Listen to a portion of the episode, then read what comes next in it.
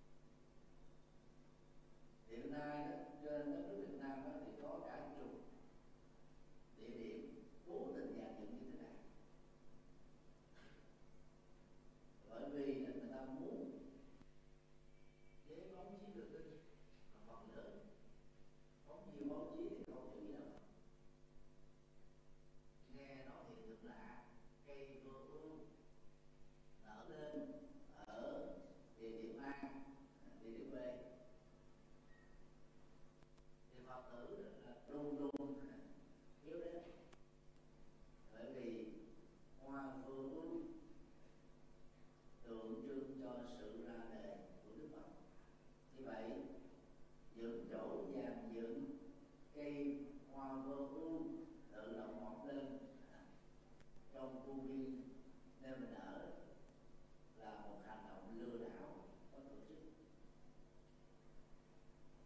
và mục tiêu đấy để cộng đồng thông qua báo chí đó ngộ nhận rằng, nhân vật dàn dựng cái câu chuyện qua u nở đó là hóa thân phật. Là đức phật, theo ngữ điển này, hay là theo ngữ cảnh khác. Kinh diệu pháp liên hoa gọi đó là những kẻ tăng thượng mạng, tức là vẫn còn là phạm nhân, nhưng ngủi và ám chỉ rằng mình là thánh nhân mình là phật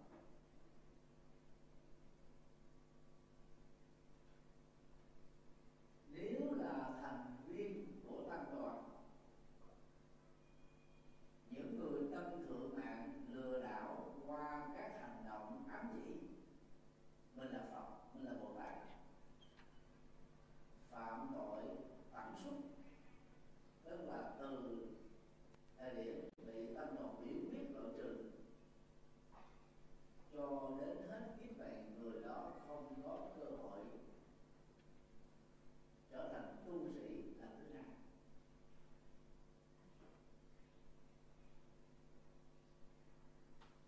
Về bản chất uh, ờ, chủ đạo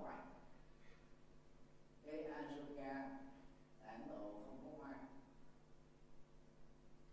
dù là một nghìn năm hai nghìn năm ba nghìn năm chủ loại cây không hoa không thể sinh ra có hoa ngoại trừ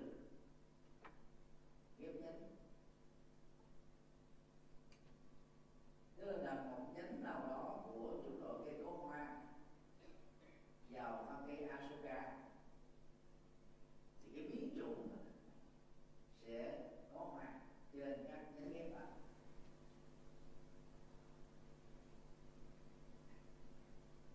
như vậy, khi cộng đồng Phật giáo Ấn Độ dùng hình ảnh cây vô ưu không có hoa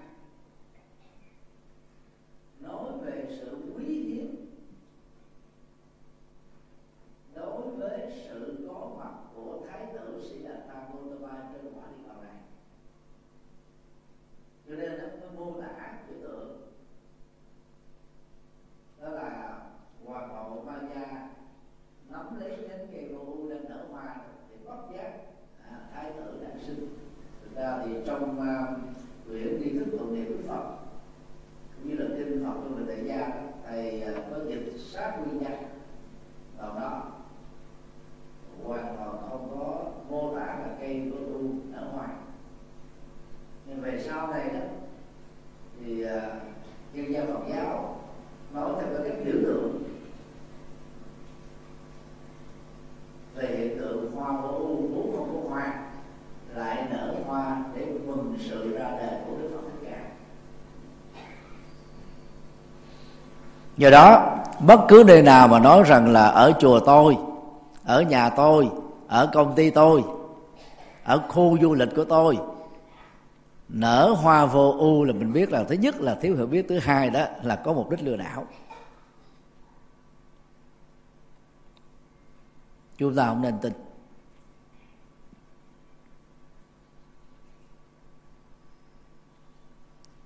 Ngộ nhận thứ hai đó khi à, cho rằng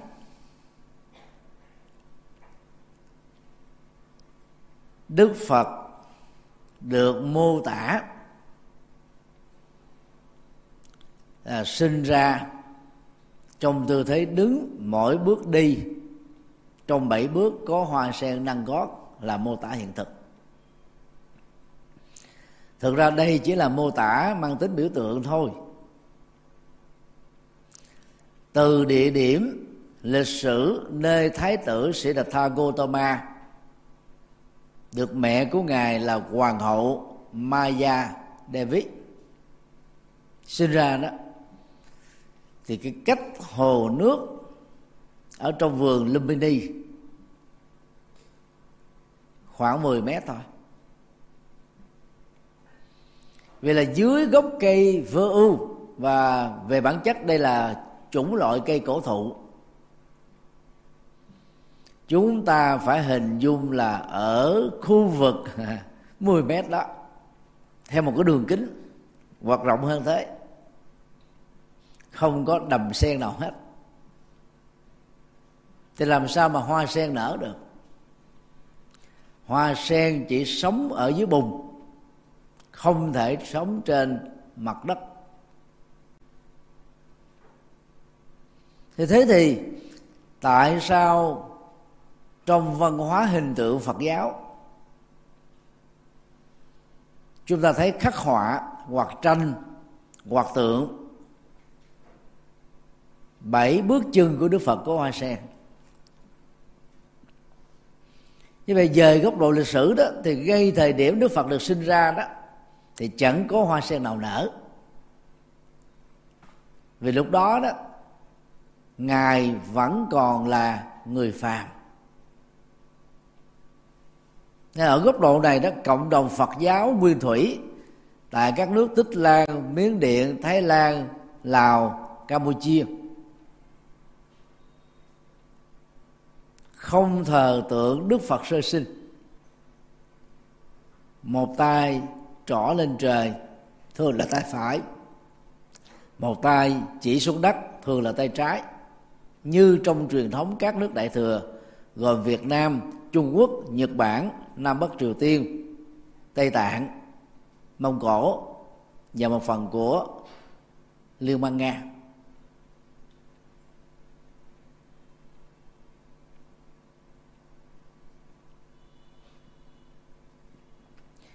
trong văn hóa phật giáo hoa sen tượng trưng trí tuệ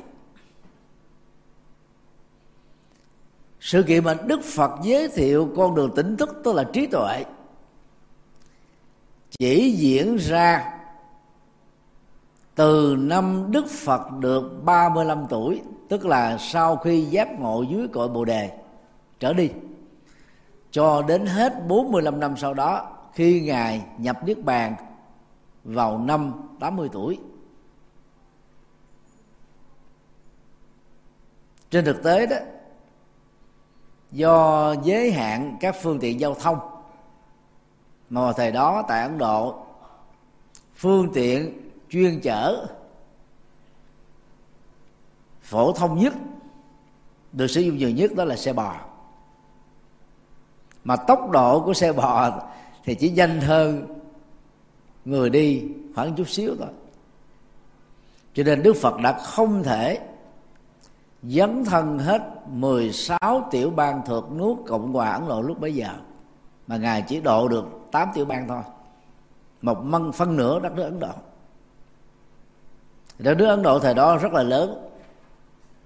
Bao gồm Ấn Độ, Afghanistan, Pakistan, Bangladesh, Bhutan, Nepal. Như vậy việc về lịch sử đó từng bước chân nhập thế của đức phật đó đã mở ra trí tuệ cho nhân loại nhằm giải quyết và khép lại các lỗ khổ niềm đau. Đã được hình tượng hóa mang tính biểu tượng lùi về 35 năm trước đó. À, tức là thời điểm Đức Phật đản sinh. Cho nên đó, các nghệ nhân dưới sự tư vấn của phong cách biểu tượng hóa này đó à, đã gắn thêm hình ảnh hoa sen nở nâng gót chân của Đức Phật lúc ngài mới đản sinh.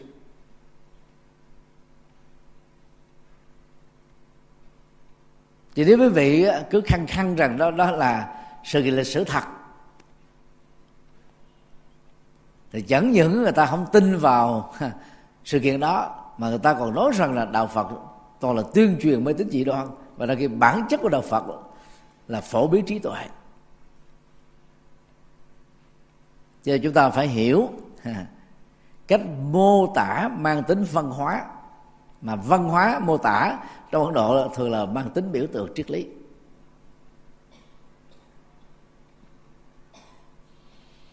Tương tự, trên thực tế là khi sinh ra đó, về phương lịch sử giàu sinh trong một hiện tượng rất là lạ, chưa từng có tiền lệ, đó là được sinh trong tư thế đứng.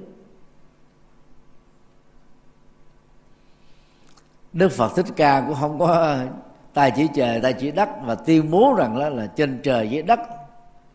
Ta là số một. Trong các kiếp sống, đây là kiếp cuối, không có chuyện đó. Đây là mô tả, mang tính biểu tượng để bày tỏ lòng tôn kính cao nhất của cộng đồng tu học Phật dành cho Đức Phật. Và phần đó đó được thêm vào sau khi Đức Phật nhập niết bàn.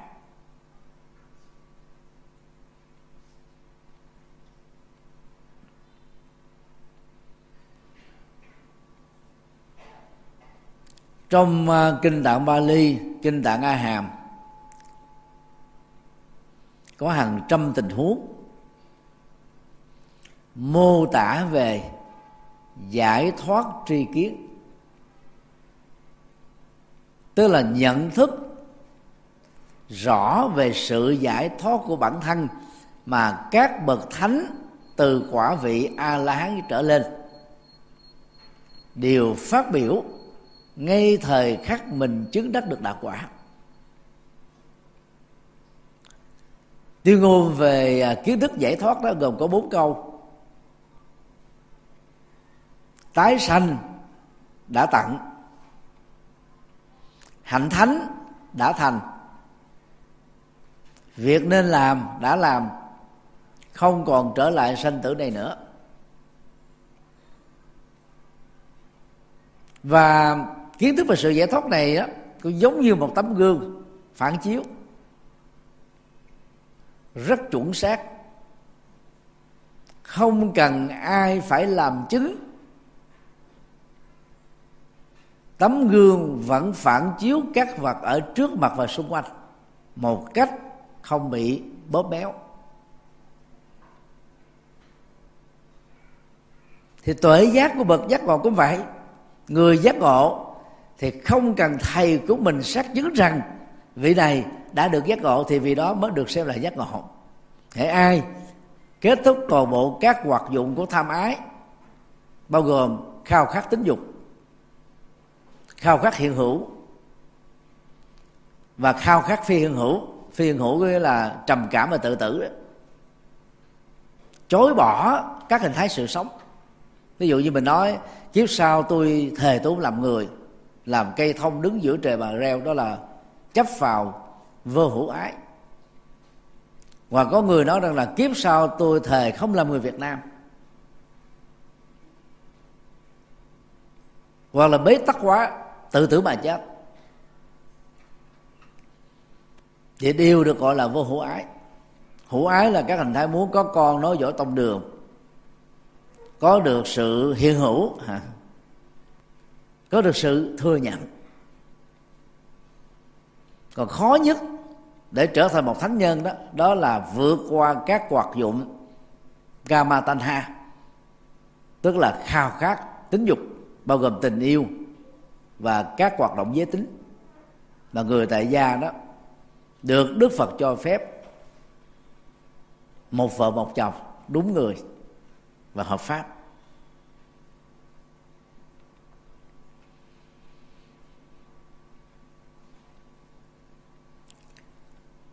Do đó, tuyên ngôn về sự giác ngộ đức phật chỉ thực hiện ngay dưới cội bồ đề sau khi đức phật đã trải qua 49 ngày thiền định. Và đồng thời, thực tập trọn vẹn chánh đạo gồm có 8 yếu tố. Về trí tuệ thì gồm có tầm nhìn chân chính, tư duy chân chính về đạo đức thì có lời nói chân chính, hành động chân chính, nghề nghiệp chân chính, nỗ lực chân chính. Và về thiền định thì có chánh niệm hiện tiền và đại định nhất tâm. Đến thời điểm trước khi giác ngộ đó, thì trong kinh văn Bali của Phật giáo Nguyên Thủy, gọi Đức Phật Thích Ca là Buddhist Satta tương đương á, với trong tiếng Sanskrit là Buddhist Sattva. Nhân vật đang đi trên con đường đạt sự giác ngộ chứ chưa giác ngộ. Mà về sau này đó trong kinh bát Giả Ba La Mật của Phật giáo Đại thừa và trong kinh tạng Bali của Phật giáo Nguyên Thủy đó tôi gọi đó là các thực tập trọn vẹn Paramita trong Phật giáo Nguyên Thủy thì gồm có 6 trọn vẹn. Xin lỗi, có 10 trọn vẹn. Trong Phật giáo Đại thừa rút ngắn lại còn 6 trọn vẹn. Như vậy, từ lúc mới đản sinh cho đến kết thúc 35 năm với tư cách là thái tử tông ngôn của nước Sakya, thì thái tử sĩ đạt tha Gotama vẫn còn là người phàm đang trên con đường giác ngộ. Thì làm sao lúc mới sinh mà tuyên bố rằng là trên trời dưới đất ta là số một trong các kiếp sống đây là kiếp cuối? Không có chuyện đó. Hơn nữa đức phật rất khiêm tốn rất thông minh. Nhưng mà sống rất là hài hòa khiêm tốn chân thành giản dị. Như vậy chúng ta nên hiểu là ở trong cái sự kiện lịch sử đản sinh đó, thì đức phật không có tuyên bố câu đó với cái động tác chỉ trời chỉ đất như thế mang tính biểu tượng. Thì lúc đó đó tượng sơ sinh đó, là hệ quy chiếu của toàn cầu. Trên trời đó thì bao gồm các cái cõi trời các cảnh giới. Từ Atula chư thiên. Còn á từ ngay cái vị trí đứng chỉ xuống đất thì gồm có địa ngục ngạ quỷ súc sinh và trên cái lưỡng hưởng giữa đó là con người. À, thì đức phật là số một. Cái đó đó, chỉ được thể hiện khi đức phật thành đạo ở tuổi 35 như vậy, cái mô tả đản sinh, chỉ trời chỉ đất đó, đã lùi thời gian về 35 năm trước đó.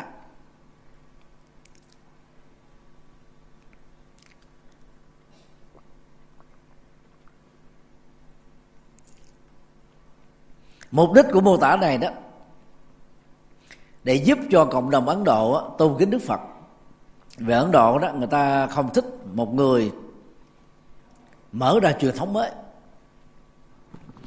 Người ta chỉ chấp nhận đó truyền thống đã có thôi. Nên từ chỗ đó đó, thay vì đó, trên quả địa cầu này, đức phật thích ca là đức phật đầu tiên và duy nhất thì phật giáo ấn độ cũng đã linh hoạt. Sau khi đức phật qua đời đó dựng ra học thuyết có các phật quá khứ.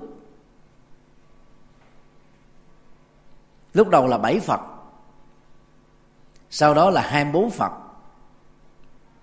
Có một số bản văn đó, nâng lên thành con số là 28 Phật quá khứ. Như vậy Đức Phật Thích Ca đó chỉ là người thừa kế truyền thống cao quý của các Đức Phật quá khứ thôi và điều này đó đã làm giảm đi giá trị phát minh đóng góp vĩ đại của Đức Phật cho lịch sử tư tưởng của nhân loại.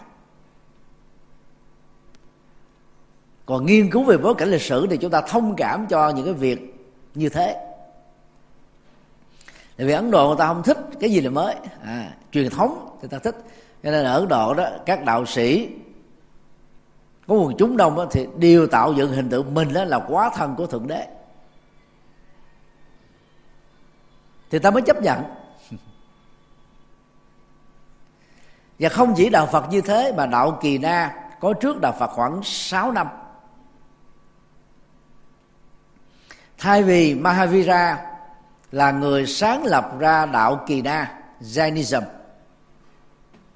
thì người ta cũng dựng ra một cái học thuyết là trước Mahavira là có 23 vị khai sáng khác đã từng giác ngộ và Mahavira chỉ là người thứ 24 thôi. Tức là mô tả cái tính truyền thống rất là lâu đời. Mà cái gì lâu đời thì người ta đâu có kiểm chứng được. Lúc đó chưa có truyền thông, sách vở, cũng chưa có chửi là học thuộc lòng. Cho nên đó những lời truyền miệng đó, nó làm cho ta thấy rằng là Mahavira là người phát hiện ra cái con đường giác ngộ mà 23 vị tổ sư trước đã làm thôi cho nên ta chấp nhận. Và Đức Phật Thích Ca cũng thế. Là vị Phật hiện tại mà trước đó có các Phật quá khứ. Chứ thực ra, trước đức phật thích ca cũng chẳng có phật quá khứ nào hết. Trên quả địa cầu này. Cho đến thời điểm hiện nay đó, bằng các bằng chứng khảo cổ học, cũng chưa từng tìm ra một phật nào được mô tả trong các văn bản phật giáo, ngoài đức phật thích ca.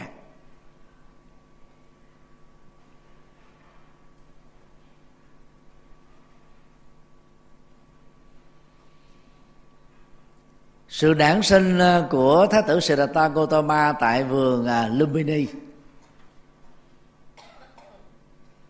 mở ra một cơ hội vĩ đại mà cho đến ờ, ba năm thứ 35 năm sau đó đó,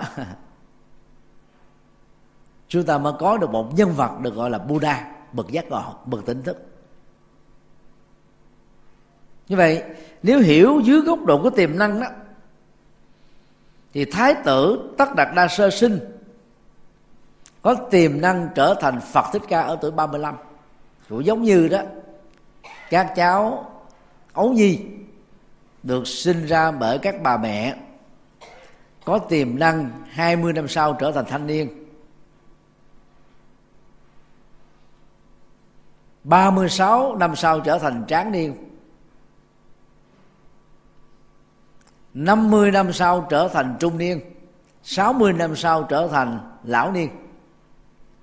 Một cháu mẫu giáo. 22 năm sau trở thành cử nhân và vài năm sau đó trở thành tiến sĩ. Tính tiềm năng trở thành hiện thực đó được mô tả trong kinh văn cũng như là hoa sen. Nở ra từ búp sen.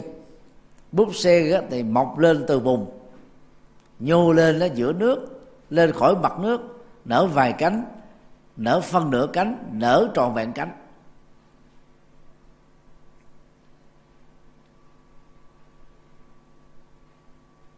Do đó, chúng ta làm lễ đản sinh đức phật đó.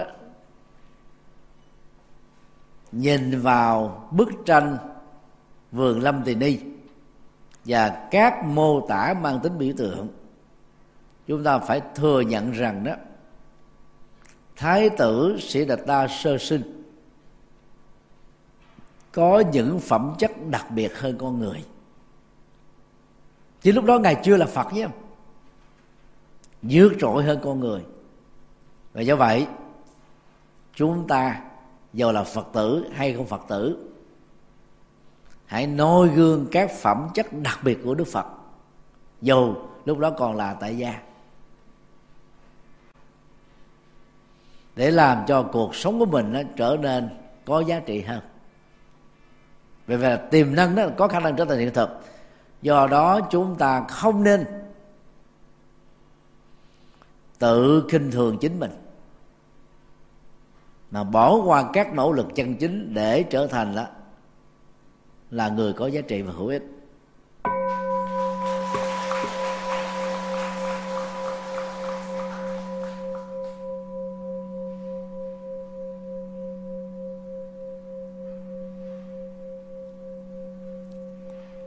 Điều hai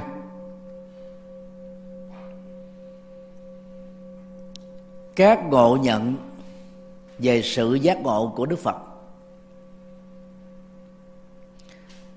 Ngộ nhận đáng tiếc nhất đó, khi cho rằng đó, để được giác ngộ thành phật, đức phật buộc phải trải qua sáu năm tu khổ hạnh ép sát bởi vì điều ngộ nhận đó đi ngược hoàn toàn lại với những gì mà đức phật đã tự sự trong các kinh.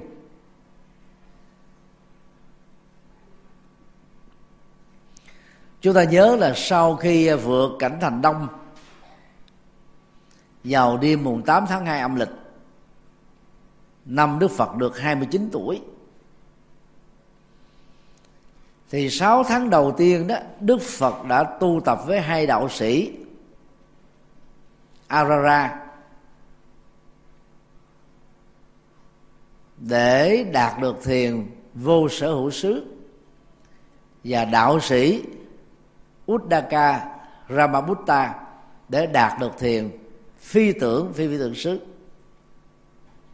Và địa điểm mà Đức Phật học đạo với hai vị đạo sĩ này đó là thành phố Vesali. Tiểu bang dân chủ đầu tiên trên toàn cầu vì ở đó đó có 700 vua bộ lạc có bản văn thì gọi là 7.000 vua bộ lạc mà vua được dân bầu. Chứ không phải là gia, tra truyền con nói.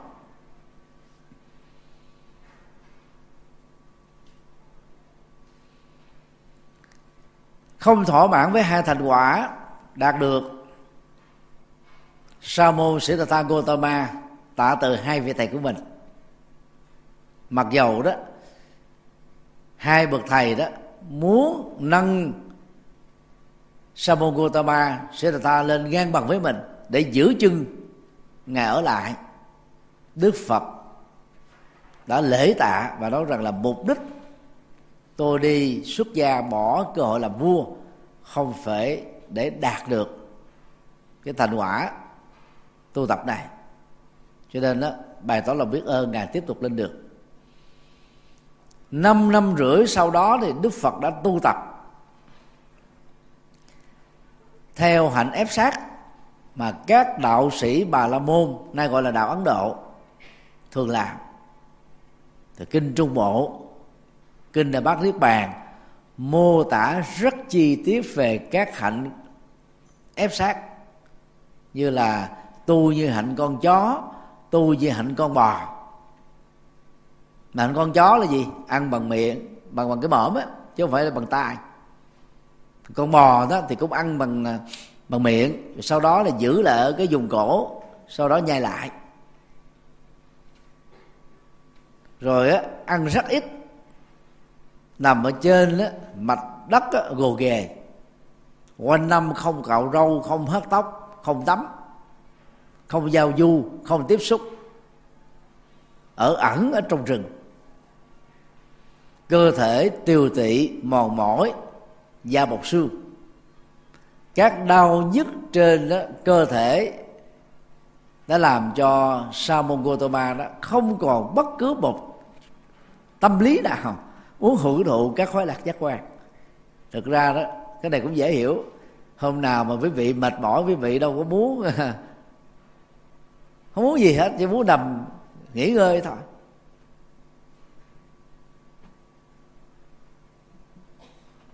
Mà mệt thì dễ chán. Chán thì dễ buông xuôi.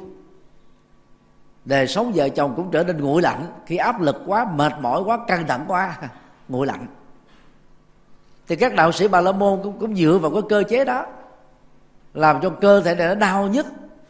Giống như một người đang bị bệnh kiệt sức thì còn uh, hơi đâu mà mà ham muốn các cái khóa lạc giác quan nữa.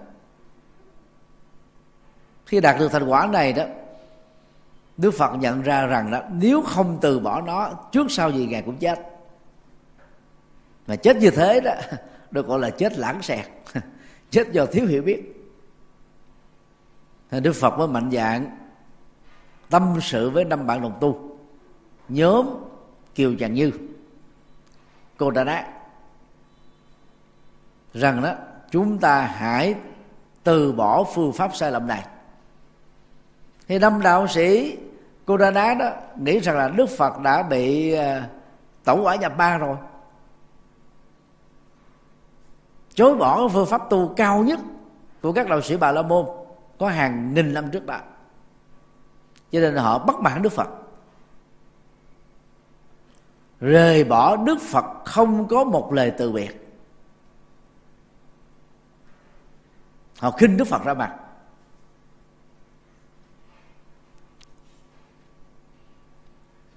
Đức phật quyết định rời khỏi núi khổ hạnh. Và ở tại đó đó, rất nhiều đạo sĩ khác nôi tấm gương khổ hạnh của đức phật. Có nhiều người tu cả một kiếp người mà chưa đạt được thành quả đó. Đức phật chỉ có vài tháng đầu là đạt được và duy trì cái trạng thái đạt được khổ hạnh đó suốt năm năm rưỡi. Sau đó đức phật mới hướng về bồ đề đậu tràng, nơi cách đó tám cây số đường trên bay đường bộ thì khoảng 32 cây số.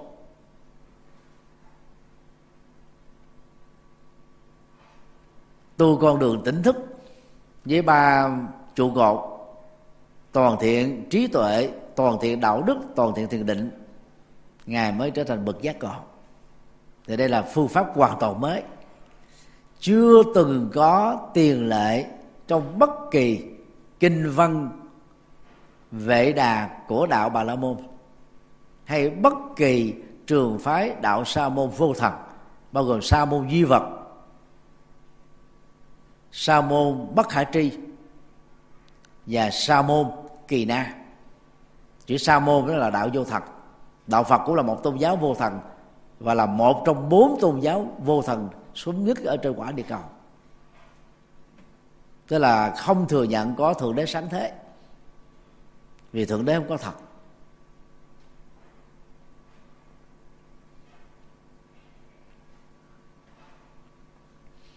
Như vậy đức phật giác ngộ là do ngài từ bỏ phương pháp tu khổ hạnh.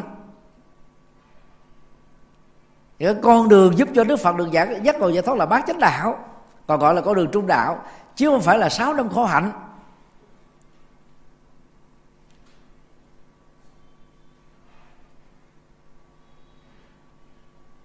Chúng ta phải ghi nhận rõ vấn đề này.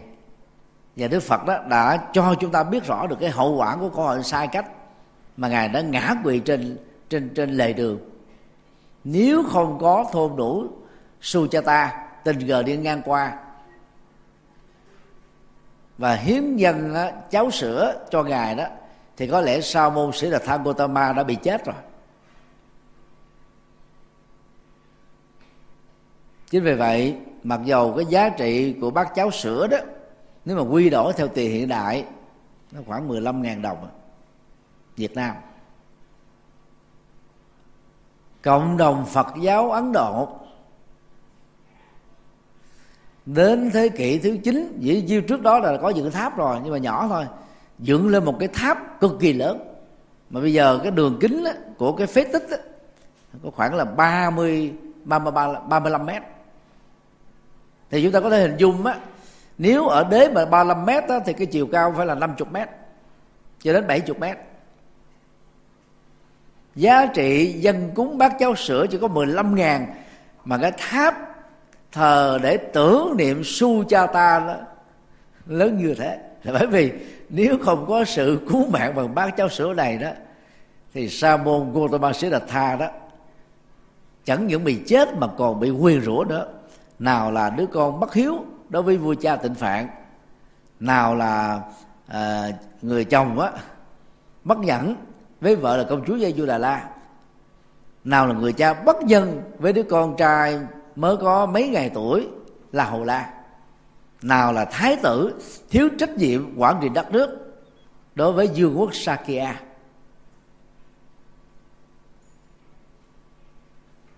Cho nên ơn cứu mạng của Sujata là rất lớn. Đối với Đức Phật, và theo đó cộng đồng Phật giáo đã tôn kính bãi bằng tháp tưởng niệm rất lớn.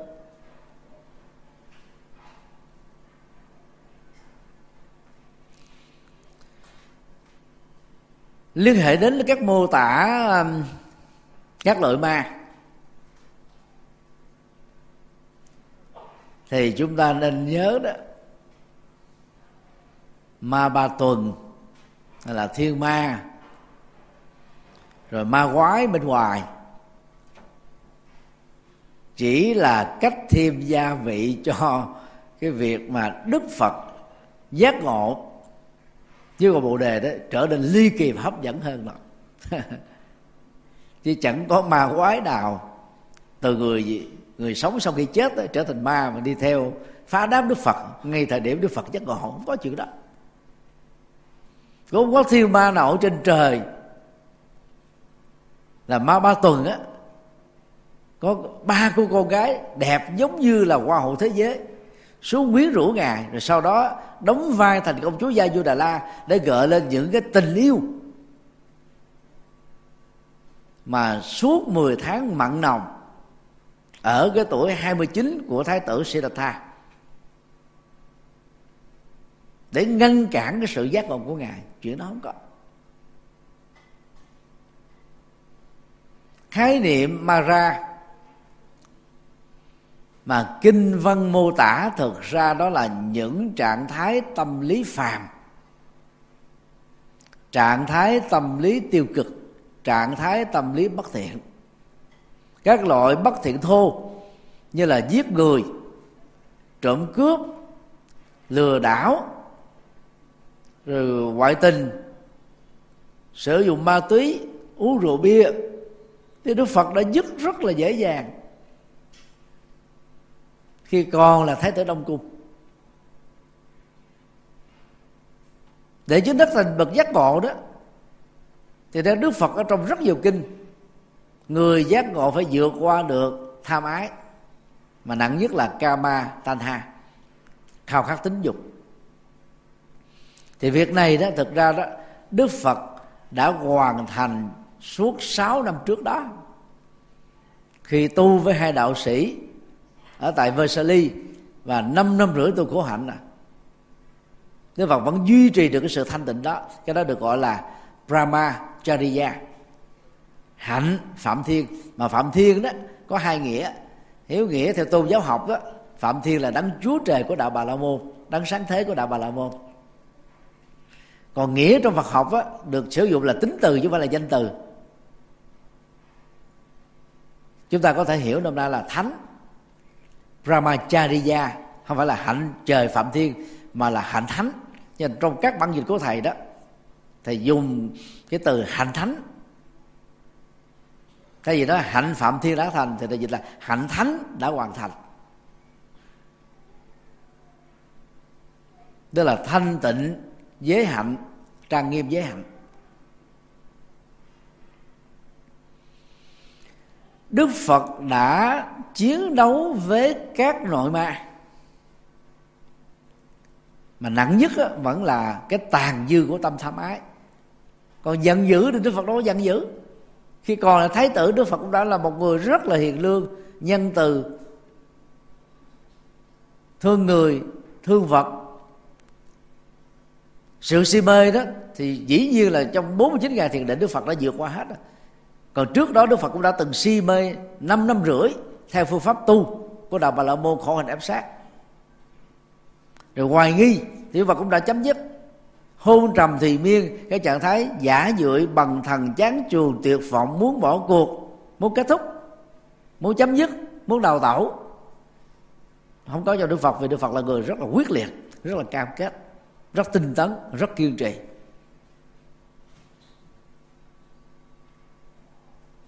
Như vậy, ba loại ma quan trọng nhất của 10 loại ma chính là ma tham ái tham ái được sánh ví như loại ma. Chứ không phải không có ma nào hết. Thì giận dữ tức là những cái cái cái tâm niệm giận dữ còn tàn dư cuối cùng ấy, rồi sự si mê tàn dư cuối cùng đó đã được kết thúc. Thì bộ phim The Little Buddha dịch sát nghĩa là tiểu Phật. Khắc họa cái câu chuyện mà một vị lạc ma tái sinh nó kể lại về cái trạng thái mà đức phật giác ngộ với cái bồ đề đó. Thì trước đó thì có một cái cái cái cái con con suối nhỏ con rạch nhỏ. À, ở góc độ lịch sử thì chỗ đó không có rạch có suối gì hết. Nhưng mà vì người ta hình tượng hóa cho mình dễ hình dung. Thì đức phật đó, rời khỏi con bồ đề đi xuống ngay cái vị trí của con nước đó nhìn xuống thấy gương mặt mình là ma khi mà định tâm lại, thiền định trở lại, tỉnh thức trở lại, thì thấy gương mặt mình là phật. Mà như là ma và phật nó cũng chỉ ở cái tâm này thôi. Để vượt qua được những cái tàn dư, nhỏ nhất, vi tế còn sót lại.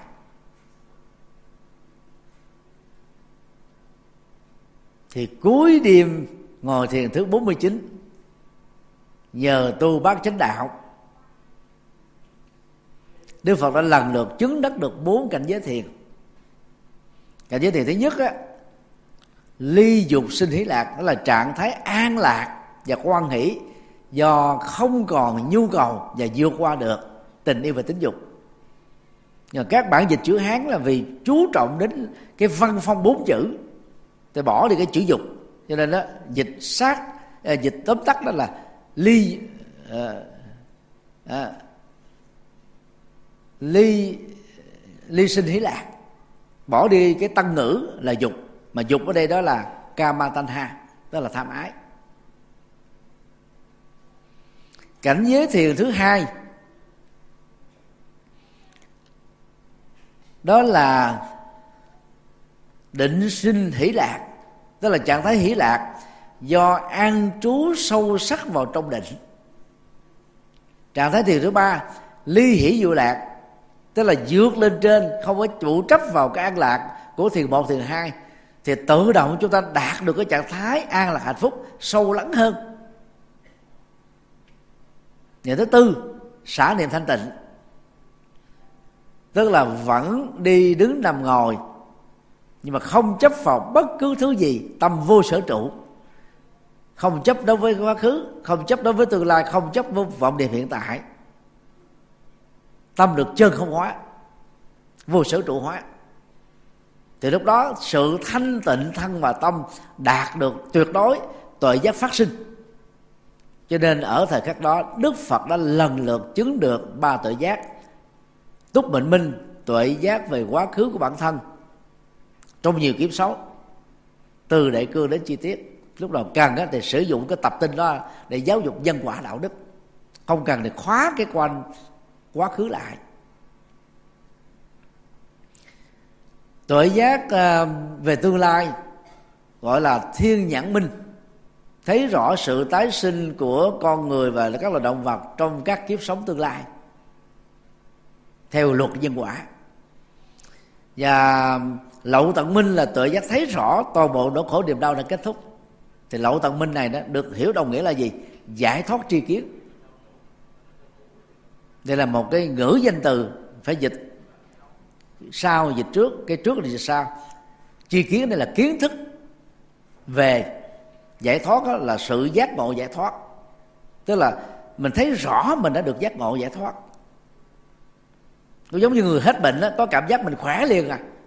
Còn uống thuốc vô mà mình là không có thấy khỏe nó mệt hơn phản ứng phụ nhiều hơn thì cái đó là mình biết rõ. Chứ bác sĩ cũng không biết rõ bằng mình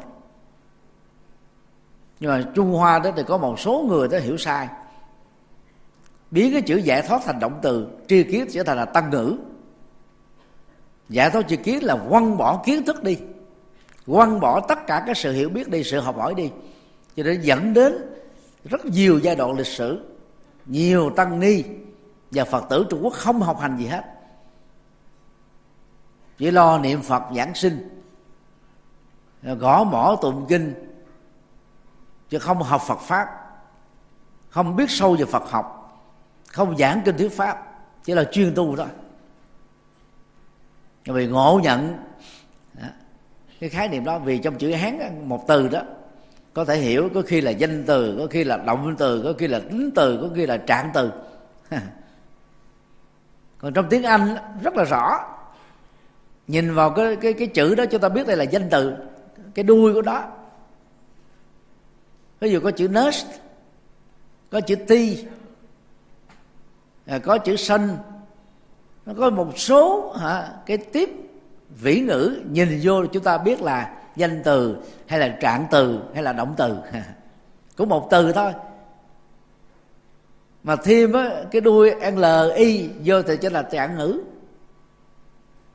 A t e l i trở thành là trạng ngữ và nhiều cách để chúng ta nhận diện ra được trạng ngữ. Còn trong chữ hán không rõ ràng cái chuyện đó. Cho nên đó, cũng là một chữ thôi mà mỗi người dịch một kiểu. Và nếu không biết tiếng Bali và Sanskrit thì thường dịch dễ dàng bị sai. Do đó trên thực tế thì chẳng có ma ba tuần nào xuống quậy phá đức phật. Cũng chẳng có ma người tức là các ma quỷ từ các kỹ trang tới quậy phá đức phật không có. Đức phật đang nỗ lực để vượt qua các tàn dư phiền não còn sót lại để trở thành bậc giác ngộ tuyệt đối. Một sai lầm khác, ngộ nhận khác khi cho rằng đó là sau khi đức phật giác ngộ, đức phật muốn nhập niết bàn. Thì phần này đó được ghi lại ở một số kinh. Thực ra đó là phần biên tập về sau thôi. Chúng ta thấy là đức phật phải đi xuất gia giữa đêm để khỏi bị ai ngăn cản. Sáu năm ròng rã không mệt mỏi, thậm chí khổ hạnh xích nữa là chết. Đức phật vẫn không buông bỏ mục đích. Và trước khi ngồi dưới cội bồ đề, đức phật đã tuyên thệ rằng, dù thịt lát xương đang nếu không giác ngồi thì không rời khỏi cội cây này. Thì không có lý do gì sau sáu năm vất vả mà đức phật lại muốn nhập niết bàn sau khi trở thành đức phật. Làm sao có chuyện đó? Về cái mô tiếp tâm lý con không thể chấp nhận được đâu không có tính logic hơn nữa, lòng từ bi của đức phật là vĩ đại. Trí tuệ của đức phật là tuyệt vời.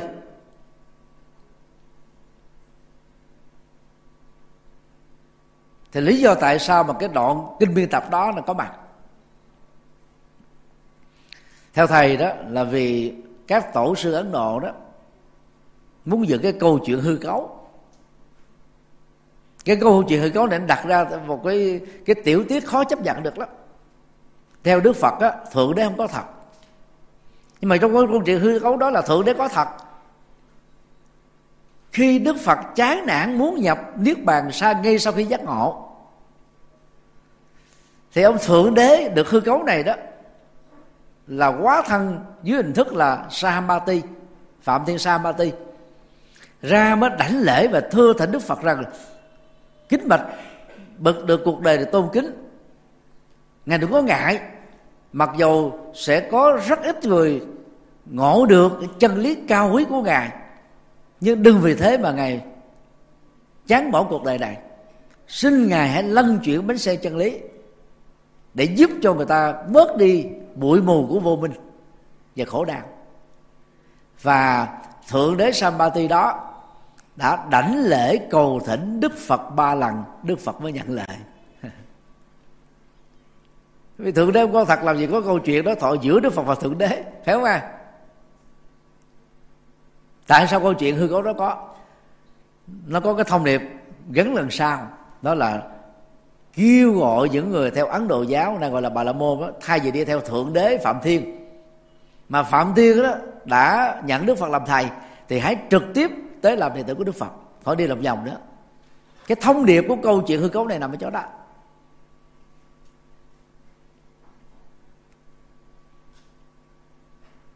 Nhưng mà điều đó nó làm cho chúng ta thấy là gì? Đức phật vẫn còn do dự, không xác quyết. Mà đang khi đó, mười loại ma nội tâm, thì một trong các yếu tố đó là gì? Do dự. Mà do dự là con đẻ của vô minh. Như nãy thầy gọi là gì? Tàn dư. Thực ra đó, nó chỉ có ba cái năng lượng tâm tiêu cực đó đó là tha mái, sân hận, si mê. Từ si mê nó dẫn đến chấp thủ từ si mê nó dẫn đến hoài nghi. Từ si mê nó dẫn đến tấn thối lưỡng nan không quả quyết được. Vì mình không hiểu rõ, không thấy rõ được. Cho nên mình không quyết định được. Mà đăng ký giác ngộ là vượt qua hết tất cả cái này. Làm gì còn cái trạng thái do dự? Cái mô tả do dự thế này là đức phật thấy, ôi, trời ơi, cái chân lý của tôi tuyệt vời quá, cao siêu quá. Nhưng mà trình độ của con người trên quả địa cầu này lúc đó thấp quá, nên khó mà chấp nhận được chẳng những không chấp nhận được, mà còn buông lề phỉ bán thì tội gục đầu, ngập đầu. Cho nên thôi, tốt nhất ta nhập niết bàn cho xong. Rất là vô lý. Cho nên thầy phân tích rõ, để chúng ta thấy cái ngộ nhận này đó, nó chứa đựng một cái câu chuyện hư cấu. Mà thông điệp của câu chuyện đó là gì? Thay vì đến với thượng đế phạm thiên, mà phạm thiên đã nhận đức phật làm thầy, thì hãy trực tiếp làm đệ tử đức phật và thông điệp thứ hai là gì? Nếu phạm thiên tức là thượng đế trong đạo ấn độ, là chúa của vũ trụ này, thì ba lần thưa thỉnh đức phật chủ pháp luân á, là nhường giang sơn vũ trụ này cho đức phật. Đó là cái giang sơn không có hạn cực.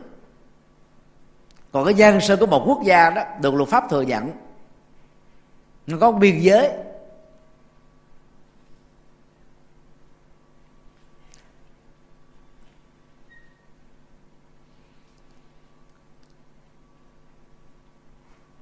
Thì sau khi ờ, đức phật giác ngộ với cầu bồ đề, theo phật giáo đại thừa là đức phật nói kinh hoa nghiêm. Bốn chín năm sau đó, bốn mươi lăm năm, xin lỗi, bốn mươi chín ngày sau đó, đức phật mới đi truyền chân lý cho năm năm cư chẳng như.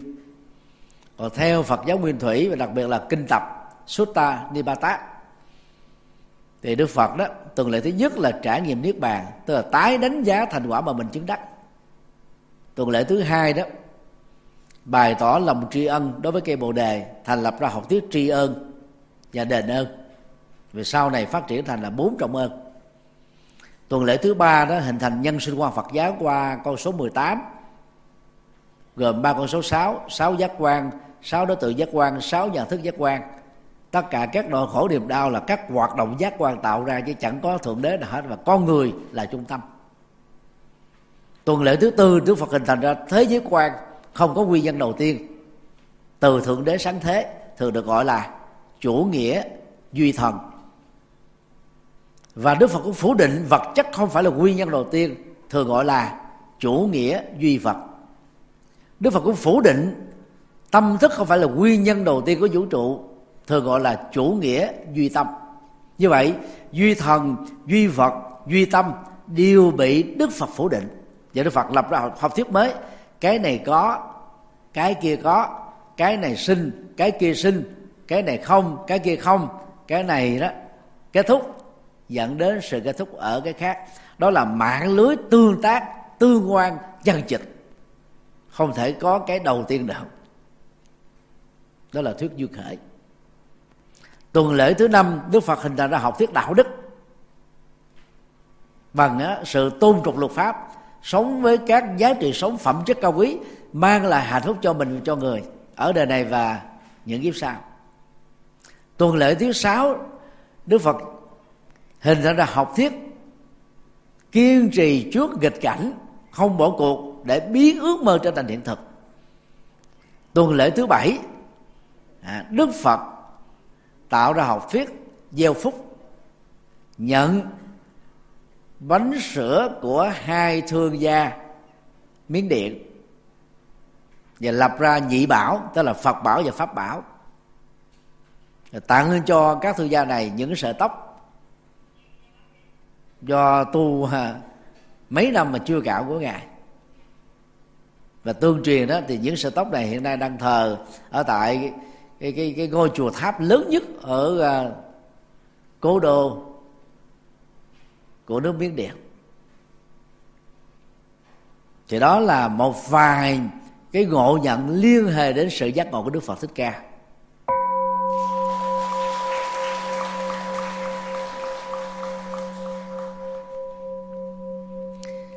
Sau đây là các ngộ nhận về đức phật nhập niết bàn.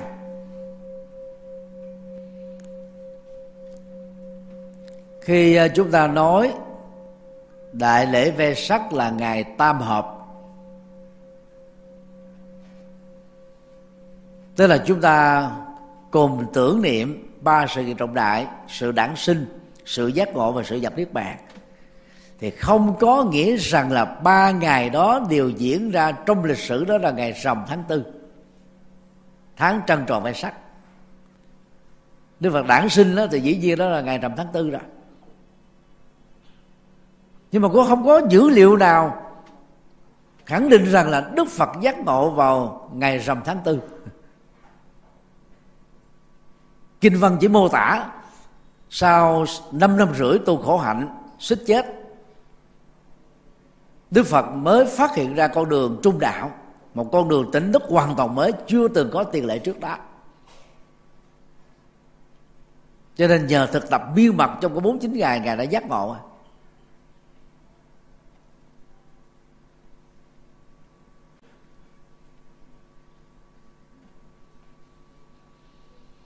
Và sự giác ngộ đó chỉ được mô tả như vừa nêu chứ không có nói rõ đó là ngày rằm tháng tư.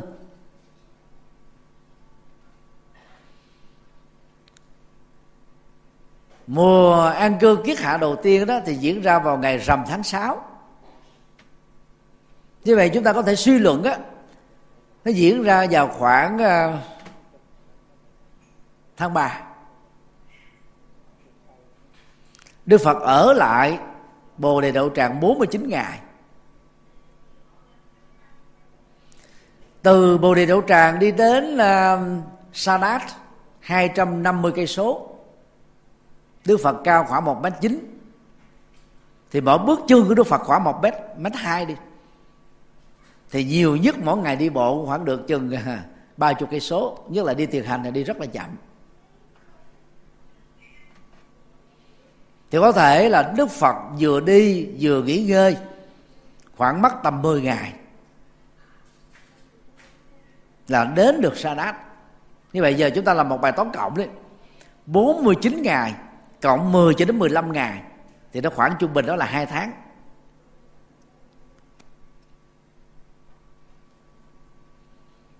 Từ đó đó thì các vị tổ sư đó mới suy luận bởi vì Đức Phật nhập hạ lần đầu tiên ở tại Sa Đát là vào ngày rằm tháng 6 cho nên ta mới truy ngược lại. Như vậy Đức Phật có thể giác ngộ vào rằm tháng tư. Nhưng mà trong kinh đâu có nói rõ rằm tháng tư đâu. Có thể vì đi bộ mà đường xá ngày xưa rất là khó khăn.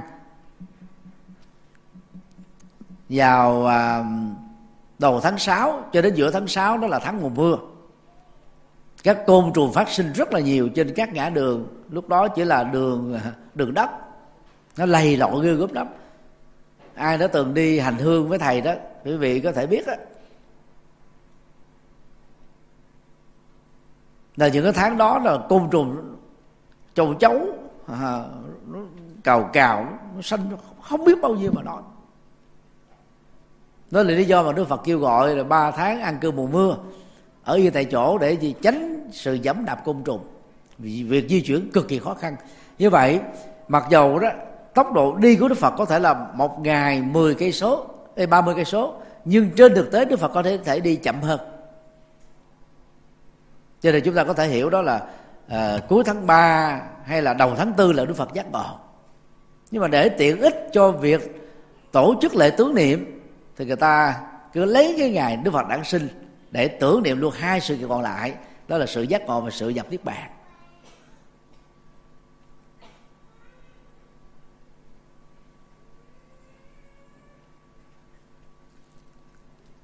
Mùa an cư kiết hạ cuối cùng, Đức Phật nhập hạ tại Vesali, nơi mà Đức Phật tu khổ hạnh trong 6 tháng đầu. Đó cũng là nơi mà Đức Phật độ người nữ, gồm có hoàng hậu Ma Ba Sa Ba Đề, công chúa Gia Du Đà La và 498 mệnh phụ phu nhân trở thành các tỳ kheo ni mở ra truyền thống tâm linh cho người nữ, vốn chưa từng có tiền lệ trên quả địa cầu này. Hiện nay đó trên khắp thế giới đó, phần lớn các tôn giáo không có chấp nhận nữ tu.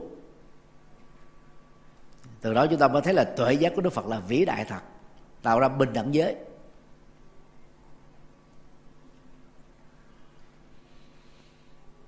Nhập hạ tại ấn độ thường diễn ra vào rằm tháng 6 kết thúc vào ngày rằm tháng 9 rằm tháng 9 âm lịch thì thường tương đương với à, trung tuần tháng 10 dương lịch.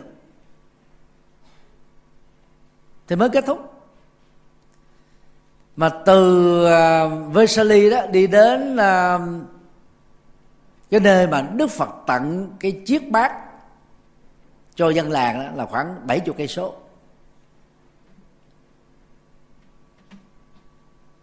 Rồi từ đó Đức Phật mới đi một trăm mấy chục cây số mới tới Kusidaga nơi Đức Phật nhận bắt cuối cùng của ông lão Chunda người thợ rèn thuộc giai cấp thấp.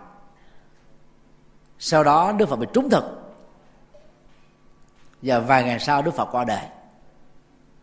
Một phần cũng do tuổi già từ tuổi thọ vào thời đó là khoảng 55 Đức Phật sống đến 80 tuổi là ngoại lệ. Đến cái thời Tam Quốc Chí ở Trung Quốc á, thì tuổi thọ trung bình đó là 63 tức là thời hòa bình đó, thì tuổi thọ nó cao hơn là trong thời chiến tranh. Và ngày nay y khoa càng phát triển đó thì tuổi thọ được gia tăng.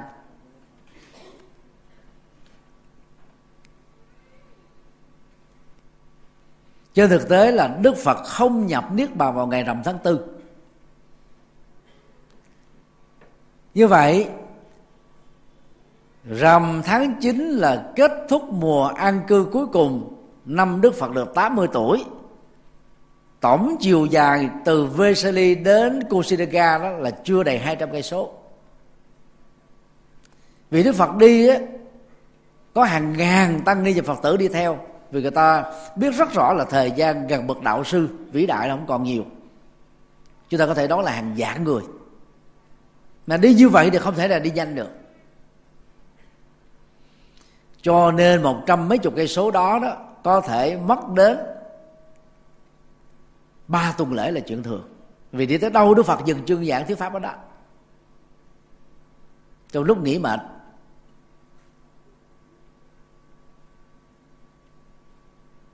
chúng ta có thể đón đức phật qua đời đó vào cuối tháng 9 âm lịch hoặc là đầu tháng 10 âm lịch.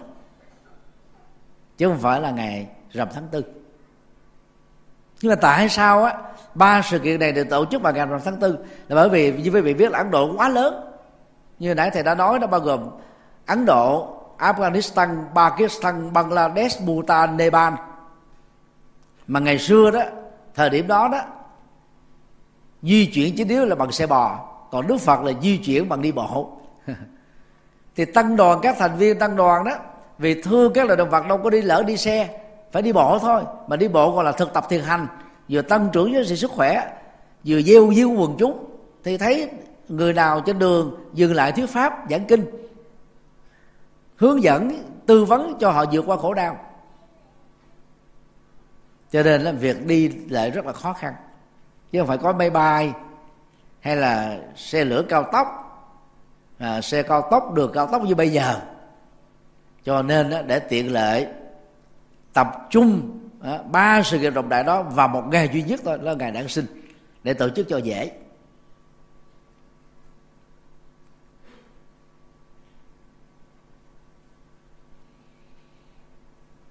Bài học mà chúng ta rút ra được về cái câu chuyện đức phật nhập niết bàn.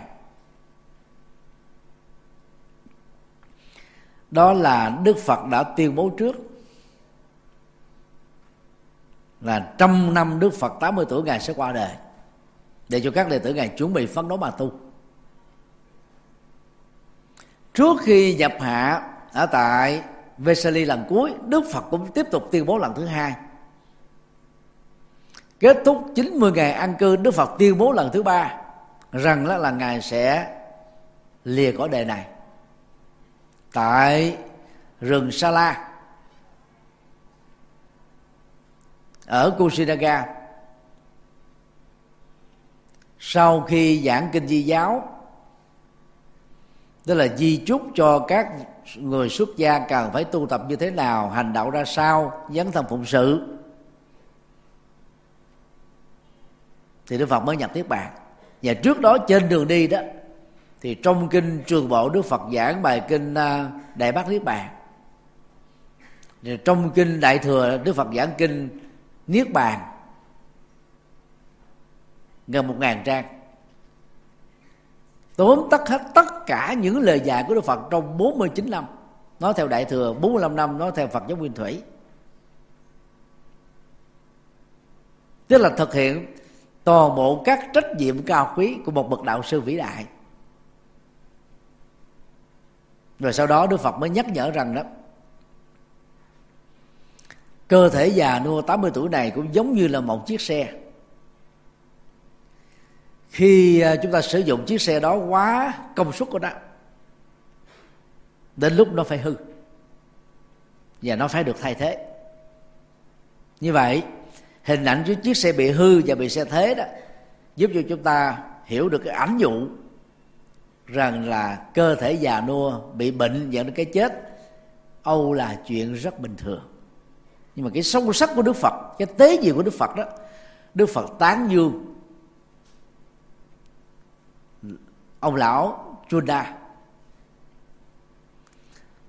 có hai bữa cơm cúng dường quan trọng nhất đối với Đức Như Lai bữa cơm thứ nhất đó là cháo sữa của thôn nữ su cha ta. Nhờ đó mà Đức Phật thoát chết đó, trở thành bậc giác ngộ. Bữa cơm thứ hai đó là của lão già Chunda người thuộc giai cấp cùng đinh. Ông ấy cũng tuổi 80 như Đức Phật nhà nghèo kiến thức về an toàn thực phẩm không có. Cho nên ông đi mót các cái loại nấm ở trong rừng á cái nấm đó được gọi là nấm heo. Không làm, nấu nướng thì quý vị biết là ấn độ đâu có ga như bây giờ đâu. Chỉ là nấu bằng phân bò. Chứ họ không dùng củi nha quý vị. Bây giờ mình có nhiều cái phương tiện nhiên liệu, gồm có than đá gồm có ờ, lửa gồm có lò vi sóng, nhiều loại khác khác nhau. Còn ấn độ đó thì ngày xưa đó là không có dùng củi. Bây giờ thì các gia đình đó có ga thì dùng ga, có điện dùng ngựa, chứ cũng không có dùng củi. Còn ở nông thôn thì vẫn dùng phân bò.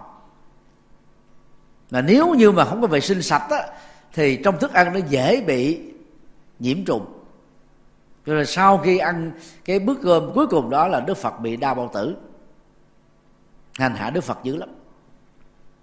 Tiểu phật nói đó đó là bữa cơm phước báo nhất, mặc dầu việc đó đã dẫn đến cái chết của đức phật nhưng mà đức phật rất tế nhị. Bây giờ quý vị cứ hình dung đi. Nếu đức phật mở miệng ra một câu đó là, ta bị đau như bây giờ là do ăn cái bữa cơm cuối cùng này, thì liệu ông ông ông lão chu đa có sống nổi với những người tôn kính đức phật không? Chắc chắn là khó. Và nhất là ông ấy là người giai cấp thấp nhất của xã hội ấn độ.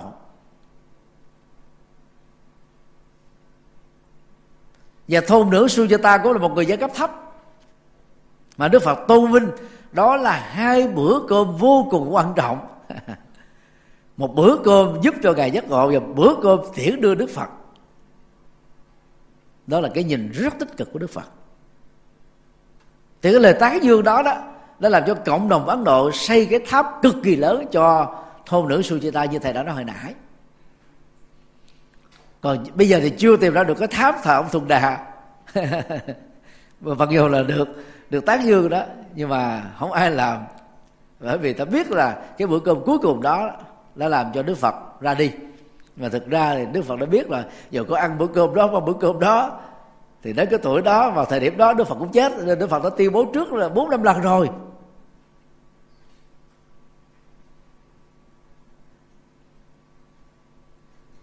Và nắm lấy cơ hội những ngày tháng cuối đời, Đức Phật đã nhắc nhở những điều cần làm, những điều cần tu. Những việc cần dạy, Đức Phật đã dạy. Những điều cần truyền bá, Đức Phật đã truyền bá.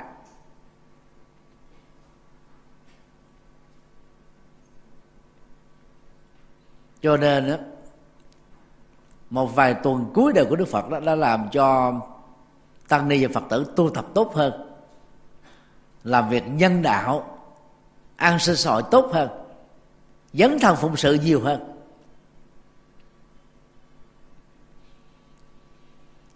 Một cái sai lầm khác của một số học giả khi cho rằng đó vì á, tổ chức lễ quả thiêu quá linh đình. Cho nên nó toàn bộ rừng ở Kusinaka không đủ để làm vàng quả thiêu. Đó là quan điểm của một học giả người Đức. Trong cái quyển á, Đức Phật lịch sử. Cái đó là hoàn toàn sai sở dĩ mà trì hoãn 7 ngày lại quá thiêu Đức Phật đó, nó có hai lý do. Lý do một á, Đức Phật quá quý đại, đệ tử quá nhiều, gồm có 8 vị vua. Trên tổng số 16 vua Ấn Độ là đệ tử Đức Phật. Mà cái tập tục Ấn Độ lúc bấy giờ đó, mà ngày nay vẫn duy trì. Sau khi chết tối đa 8 tiếng đồng hồ là là thiêu à. thiêu xong là thả cho cốt xuống sông luôn. Đức Phật là một bậc thầy vĩ đại. Cho nên đó, tăng đoàn cố gắng kéo dài đến 7 ngày. Nhằm tạo điều kiện cho các vị vua đi xe ngự lâm thì cũng là xe xe ngựa tứ mã thôi. Thì nó chạy cũng có tốc độ nhất định ba chục cây số giờ thôi chứ đâu thể là nhiều hơn. Mà tám vị vua thì quý vị biết là ở tám tiểu bang có tiểu bang cách Kusinaga đó là hàng trăm cây số. Vua và đoàn tùy tùng phải đi ngày và đêm mới tới được.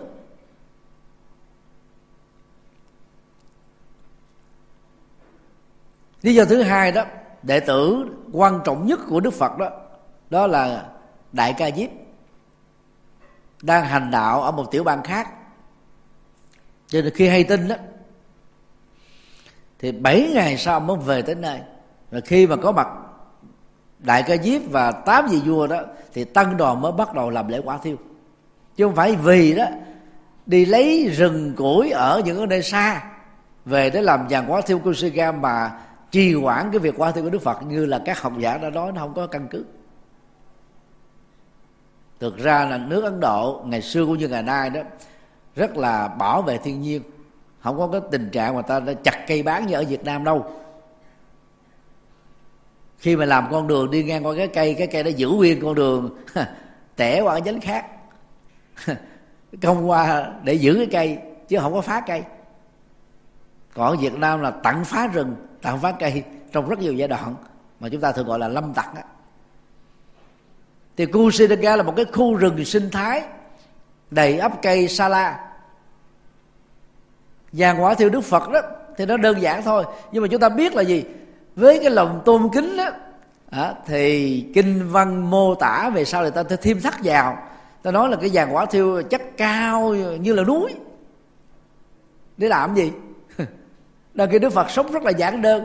Bỏ ngay vua đi tu thì vàng quả thiêu ngài cũng chừng là hai mét gỗ là nhiều hai khối gỗ là nhiều.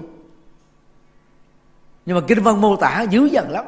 Cái đó là những cái phần mô tả thi về sau quấn cơ thể đức phật là mấy chục lớp uh, lụa canxi lụa canxi là lụa đẹp nhất thế giới. Ở Varanasi. Đang khi đức phật có dạy là các tu sĩ chỉ có một bộ y thôi gồm có ba bộ phận. Hạ y là cái khố trung y là cái áo bên trong thượng y là cái đắp bên ngoài. Thực nó có một bộ thôi chứ không phải là ba bộ y đâu. Một bộ gồm có ba bộ phận gọi là tam y thì không có lý do gì đó mà tăng đoàn để để cho quần chúng đó, quấn thi thể của đức phật đó là mấy trăm lớp lụa. Rồi rải nước hoa đầy hết. Đức phật là nghiêm cấm tu sĩ sức nước hoa sử dụng trang sức phẩm sống một đời giản dị để đạt được cái sự giác ngộ giải thoát. Thì không có lý do gì mà lễ quá thiêu đức phật ta làm như thế. Nhưng mà người sau đó để bày tỏ lòng tôn kính là thêm thắt những cái mô tả đó vào để làm cho cái lễ quả thiêu đó trở nên linh linh. Chưa từng có tiền lệ. Có lẽ là dựa vào các mô tả này mà học giả người đức đó mới mới đặt ra giả thiết vì cái cái dàn quá thiêu nó quá to, mà gỗ ở tại một cái khu rừng nhỏ như Kusinaga không đủ, cho nên phải đi lấy gỗ chỗ khác thật là xa đem về mới đủ, cho nên mới mất 7 ngày. Đó là tàu lao.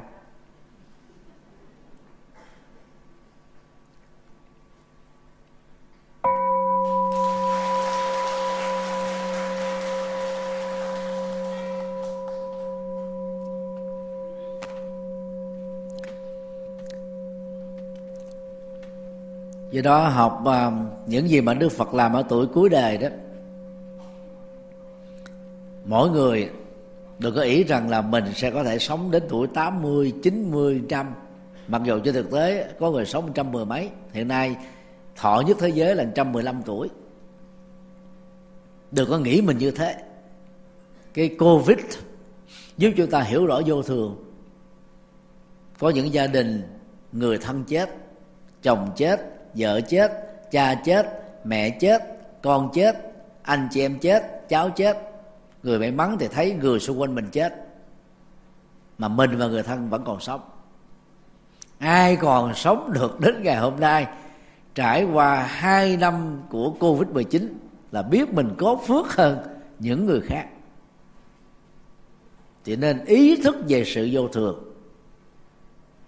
Ráng làm việc nghĩa, việc phước phật đức đừng có hứa hẹn. Năm năm sau tôi sẽ làm đợi lúc giàu tôi mới làm. Mình có thể chết trước khi làm. Và đức phật rất là chu đáo, phó chúc, giống như là di chúc à. mọi thứ đâu đó rõ ràng. Người tại gia tu như thế nào, người xuất gia tu thế nào, bậc giác ngộ thì nên làm cái gì? Sau đó ngài mới kêu mọi người hãy giữ yên lặng đừng khóc. Kinh đại bán niết bàn còn mô tả đó cái cơn đau thể xác nó hành hạ đức phật dữ lắm đức phật phải trở tư thế. Nhiều lần. Rồi nhập thiền để khống chế à, vượt vượt qua cái cảm giác đau. Dĩ nhiên là thân đau nhưng mà tâm không có khổ nha quý vị bậc giác ngộ nó khác với người phạm ở chỗ đó. Cho nên á, trước khi lên máy bay, hay là đi xa với vị phải làm di chúc sẵn. Vì có khi rớt máy bay chết, xe đụng chết, không phải thầy chùa ẻo đâu. Tất cả mọi cái gì mà liên hệ đến phật sự của thầy thầy đã làm di chúc sẵn hết rồi. Lỡ mà thầy có con có qua đời đó. Nó không có dẫn đến tranh chấp. Ở trong chùa mà thầy bổn sư không có di chúc á thì khi chết là các huynh đệ, mà nếu thiếu tu cũng có thể dẫn đến là tranh chấp, cái quyền lực làm chủ trì. Có khi không nhìn mặt nhau. Còn ở ngoài đời nó còn dữ dằn hơn là đấu tố nhau ra tòa. Nó thậm chí là chém giết nhau. Cho nên thấu rõ cái vô thường qua covid này đó, bây giờ vẫn đang còn khỏe re. Ai có tài sản gồm động sản, bất động sản, cứ làm di chúc hết. Có sổ ngân hàng phải làm di chúc hết. Một số chùa đó quý vị là dở khóc dở cười. Thầy chủ trì giữ sổ ngân hàng. Về Việt Nam á, chưa có luật cho phép đó là chùa đứng tên sổ ngân hàng là tên chùa, mà phải đứng tên trụ trì, tức là tên trong khai sinh. Mà theo luật kế thừa thì chỉ có người thân ruột thịt, bao gồm cha, mẹ, vợ, chồng, con cái, anh chị em, thuộc kế thừa một thì dầu là là cháu, anh chị em của các thầy tu trụ trì, nhưng mà khi thầy trụ trì đã mất mà ông có làm di chúc, là tiền này là của tam bảo. Tôi giữ để xây dựng chùa, chứ không phải là tiền của người thân của tôi. Thì vẫn xảy ra những tình trạng là gì? Những người thân của thầy trụ trì đó nộp đơn lên tòa án để được cái quyền kế thừa theo luật. Mặc dù họ biết rằng mình không có đồng xu nào trong đây. Hiện nay có mấy chục cái vụ kiện như thế.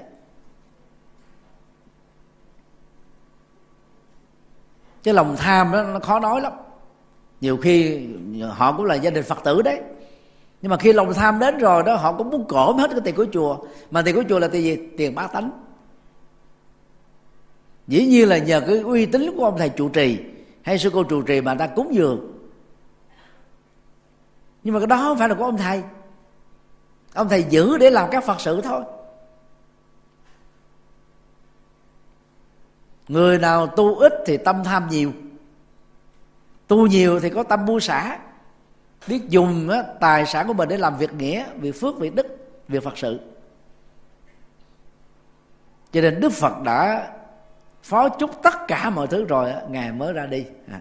và dĩ nhiên là ngài mới có phó chúc giáo hội cho tổ ca diếp cho quý vị. Trung hoa dựng ra cái câu chuyện đó. Cái bát á, thì đức phật đã tặng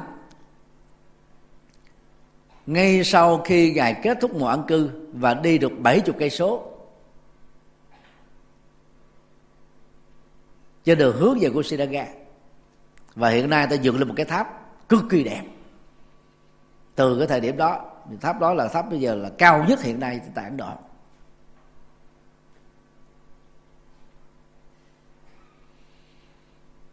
Còn á, ba y thì không được rời khỏi thằng lấy đâu mà đức phật trao y cho ca tổ ca diếp, cái đó là sai luật. Như vậy chiếc bát đã tặng chiếc y thì đức phật đang đắp trên cơ thể. Ngày đại ca diếp thì bảy ngày sau mới về tới Kusinaga để dự lễ quả thiêu của đức phật. Thì làm sao gọi rằng đó là tổ ca diếp tiếp nhận y bác để được chánh pháp dẫn tạng niết bàn dựa tâm thực tướng vô tướng. Như là cái cách mô tả thiền tông của trung hoa. Cái đó không có thật. Đức phật đã trả lời với uh, thư ký là tôn giả ananda sau khi tao qua đời đó, sẽ không có ai thay thế ta để lãnh đạo tăng đoàn. Mà tăng đoàn phải sống ở trong dân chủ, giống như cái cách thức mà đã tồn tại 45 năm có Đức Phật lãnh đạo. Mọi thứ là có biểu quyết dân chủ.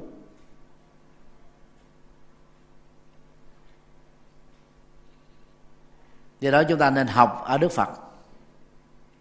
Có hàng ngàn cái hay, cái xuất sắc, cái độc đáo tạo nên những giá trị. Thì ngày hôm nay, nhân Phật đản lần thứ 2646 năm, thì nhắc lại một số điều ngộ nhận căn bản liên hệ đến sự đản sinh, đến sự giác ngộ và đến sự nhập niết bàn của Đức Phật. Để khi làm lễ tưởng niệm đó, chúng ta thấy đức phật gần gũi với mình hơn, đáng tôn kính hơn và những gì đức phật làm được. Với tư cách là người phàm nỗ lực tu giác ngộ thì chúng ta cũng có thể làm được. Điều có điều khác nhau đó là chậm hơn. Chúc tất cả được an lành.